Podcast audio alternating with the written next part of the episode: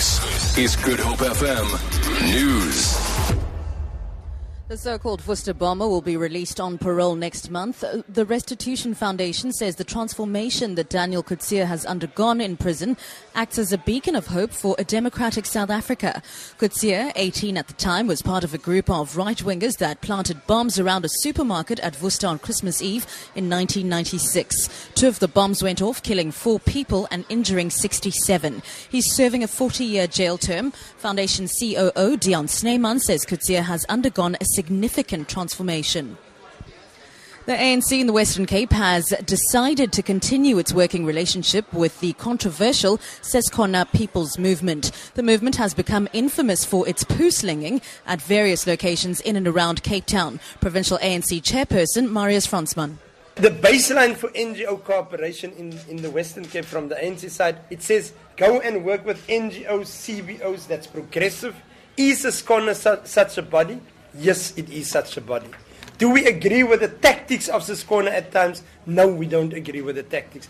For one, the previous PEC said poo throwing is not a good tactic.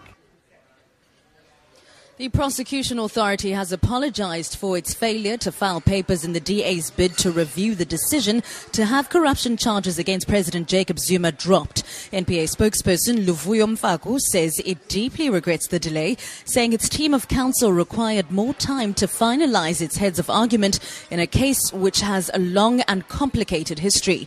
He says the large number of additional papers the DA has asked for has affected the NPA's ability to prepare. The DA says the NPA's failure to file papers means it's in contempt of a court order. The NPA has missed three deadlines to file papers. And finally, Indonesian officials say 141 bodies have been recovered after a military transport plane crashed yesterday in a residential area of Medan. The military says none of the 122 people on board the Hercules C-130 survived when it hit houses and a hotel before bursting into flames. The latest death toll indicates there were at least 19 people killed on the ground. Alice Bujicharo reports. It's believed that most of the civilian passengers on board were relatives of service members, but the military is also looking into reports that some were paying passengers. The number of bodies evacuated to the nearest hospital indicated that there were some casualties from the residential area that the plane hit. This is the fourth crash involving the Indonesian military in three years. For Good Hope FM News, I'm Sibs Matiela. Radio started here. Good Hope FM.